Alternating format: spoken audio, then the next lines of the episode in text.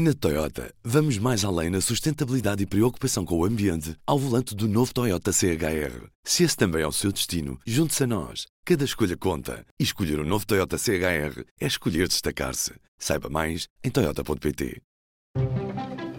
Toda eleição que eu disputei foi no segundo turno. Todas. Sabe, o que é importante é que o segundo turno é a chance de você amadurecer as tuas propostas e a tua conversa com a sociedade entendo que é uma vontade de mudar por parte da população. Mas tem certas mudanças que pode vir para pior.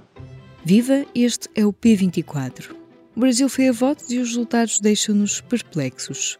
O ex-presidente Lula da Silva venceu a primeira volta das presidenciais com 48,4% dos votos, enquanto o atual chefe de Estado, Jair Bolsonaro, teve 43,2% muito acima do que a generalidade das sondagens indicava. Eu sou a Aline Flor e neste P24 conversei com o diretor do público, Manuel Carvalho, sobre estes resultados. O que é que nos podes contar sobre os resultados que já se conhecem à hora em que estamos a conversar? Bom, é, esta hora, portanto, são apurados 91,61% eh, dos votos. Eh, Lula eh, tem mais 3% dos votos, o que quer dizer que muito seguramente nós vamos ter uma segunda volta. Só que vai ser uma segunda volta muito difícil daquela que era esperada uh, pelas projeções das sondagens. Ou seja, se Lula ganhasse eh, esta primeira volta com uma vantagem eleitoral de 14, 13, 12%, seria uma coisa. Ganhar com uma diferença de 3 uh, ou 4%, isso uh, deixa uma margem de incerteza tão grande que nós uh, não podemos de todo tentar prever qual vai ser o resultado final da eleição do, presidencial do Brasil. Portanto, aquilo que aconteceu relativamente àquilo que estava uh, projetado e que estava esperado, mesmo que Lula da Silva se mantenha, portanto, dentro da margem das previsões dos 48%, aquilo que nós podemos ficar a, a perceber é que a capacidade de resistência de Bolsonaro e do bolsonarismo é muito maior do que aquilo que se antecipava pelas, pelas sondagens. O que quer dizer que a polarização, esta polarização agressiva que se vive no Brasil, se vai intensificar no segundo, na segunda volta e as feridas abertas por esta disputa eh, tão azeda, tão amarga, tão intolerante e com tão pouco espaço para o compromisso democrático se vai intensificar. Portanto, não me parece que sejam eh, boas notícias eh, para aquilo que vem a seguir a aposta da campanha do Lula nos últimos dias até foi aquela questão de, de reforçar-se como alternativa democrática e é interessante e um bocado inesperado este lado de não, não funcionou se calhar tão bem isto para ganhar esses votos, pelo contrário, espicaçou de certa forma aqueles indecisos que nas sondagens não apareciam, né, como eleitores do Bolsonaro, e que tomaram essa decisão. Sim, mostra que o voto silencioso, chamado voto silencioso, que tem eh, ganho cada vez mais expressão em todas as eleições, eh, onde há democracias eh, consolidadas. Aqui no caso do Brasil foi muito para lá daquilo que eram as, todas as projeções, porque houve uma altura em que os especialistas das sondagens do Brasil diziam que o voto silencioso favorecia mais Bolsonaro, mais recentemente dizia-se que ia favorecer o Lula acabou por, de facto, por eh, favorecer uh, Bolsonaro. O que nos diz também, uh, há uma leitura política obrigatória a extrair destes resultados, que tem a ver com o facto de a colagem que Bolsonaro fez entre Lula e a corrupção, de facto, funcionou. Lula apareceu nestas eleições num papel uh, muito estranho, muito ambíguo. Por um lado, ele era o único político brasileiro capaz de uh, poder derrotar Bolsonaro, mas ao mesmo tempo era aquele que tinha atrás de si uma herança política tão danosa, tão perigosa, que era aquele que mais permitia a Bolsonaro disputar o seu espaço natural.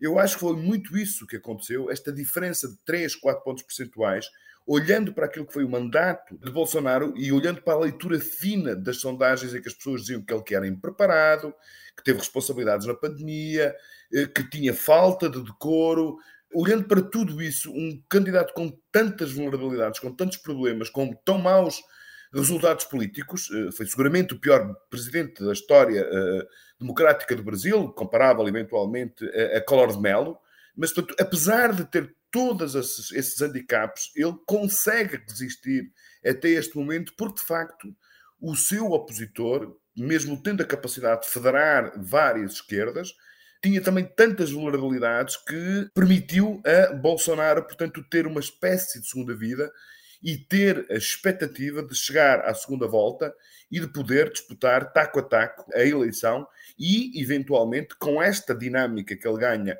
com este resultado surpreendente, eu até me parece que, do ponto de vista da preparação psicológica, do dinamismo entre os seus apoiantes, é muito provável que ele esteja com mais condições para ganhar a segunda volta do que até o próprio Lula, para quem esta, esta eleição é de facto decepcionante.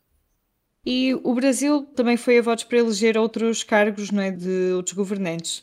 O que é que também soubemos dessas eleições e que sinais nos levantam esses resultados? Bom, eh, sabemos que o bolsonarismo vai ter uma representação muito mais forte no Congresso de Cocotinha, porque até agora, portanto, Bolsonaro tinha, foi capaz de ser eleito, mas não tinha um partido ou partidos com representação, portanto, quer ao nível da Câmara dos Deputados ou mesmo no Senado, não tinha grande representatividade. Ele conseguiu. Todos os indicadores nos mostram que, de facto, a bancada do bolsonarismo vai ser muitíssimo mais forte do que a que foi eh, eleita em 2018. E depois há três uh, dados que me parecem ser muito importantes ao nível dos governos de Estado. Vamos ter dois governadores bolsonaristas no segundo e no terceiro maior colégio eleitoral do Brasil, ou seja, Minas Gerais e Rio de Janeiro. E depois temos também uma outra questão que, do ponto de vista da leitura política destes resultados, eh, me parece ser muito importante, que é a derrota sem apelo nem agravo do PSDB no seu estado histórico, que é São Paulo. Portanto, eh, vai haver uma segunda volta, e nessa segunda volta não está um candidato do PSDB, o que acontece pela primeira vez, portanto, em 30 anos. Isso quer nos dizer, portanto, que o partido, um partido absolutamente estruturante da democracia brasileira, que um, elegeu Franco Montoro, o partido de Gerardo Alckmin, de José Serra, de Fernando Henrique Cardoso, teve hoje, portanto, uma espécie de enterro definitivo. Portanto, deixou uh, de ter qualquer tipo de representatividade, até no seu bastião histórico, e eu acho que isto mostra também qual é o efeito de que esta polarização esquerda-direita, PT barra Lula, Bolsonaro, está a provocar eh, no sistema portanto, político do Brasil. Portanto, há, eh, de facto, um custo muito grande com esta polarização, que se reflete também, por exemplo, no péssimo resultado de Ciro Gomes, que fica inclusivamente atrás de Simone Tebet, também era algo que nenhuma sondagem previa esse cenário, e, portanto, esta é uma eleição que, desse ponto de vista, é muito significativa porque nos mostra, portanto, um Brasil muito, com feridas muito abertas, incapaz de as muito mais eh, propenso, portanto, para a radicalização da polarização do que propriamente, portanto, para criar aqui um clima de estabilidade que seja capaz de promover, portanto, uma, uma, uma, a cura das suas feridas dos últimos muitos anos e, portanto, que permita, de alguma forma, olhar com outro tipo de eh, tranquilidade para o futuro. A análise de Manuel Carvalho. A segunda volta das eleições brasileiras acontece a 30 de outubro, colocando frente a frente o atual presidente Jair Bolsonaro e o ex-presidente Lula da Silva. Esta segunda-feira, o público noticia também que Portugal perdeu em toda a linha no Tribunal Geral da União Europeia no processo relativo à Zona Franca da Madeira.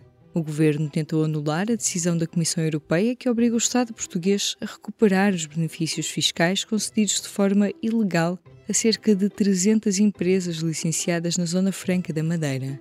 Portugal, diz o Tribunal Europeu, fez o contrário do que prometeu. Na edição desta segunda-feira do Público há também um artigo de opinião da Ministra da Coesão Territorial, Ana Brunhosa, onde se defende das acusações de favorecer as empresas de marido no acesso a fundos comunitários. A mulher de César é séria, é o título do texto da Ministra Ana Brunhosa. Eu sou a Aline Flor este foi mais um P24. Tenha um bom dia. O público fica no ouvido.